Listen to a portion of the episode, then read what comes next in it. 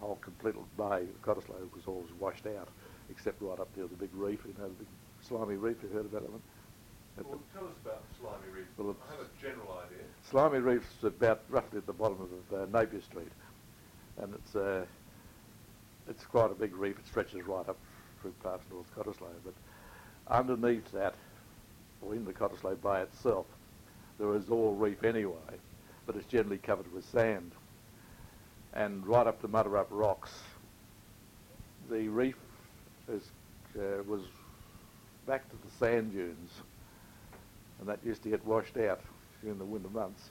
So the reef could, uh, the whole area was rock from the Mudurup Rocks right through till just before you got to the Slimy. So there was, it was, that was just no beach, no sand at all, except up there. So we had this futile business of having to patrol a beach that wasn't there, and we got uh, reprimanded for not having a full patrol on. So they, they So what was a full patrol? uh, six, I think it was about six members then. You had, had enough to man a reel and uh, was four and it was, we about, there were six that was right, yeah. What, what was involved in training?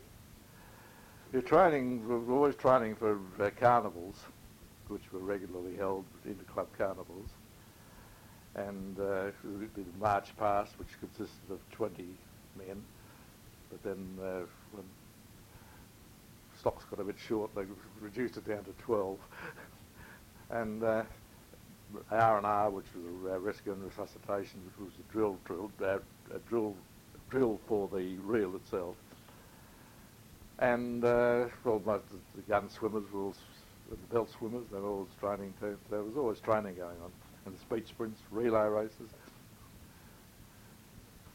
see, uh,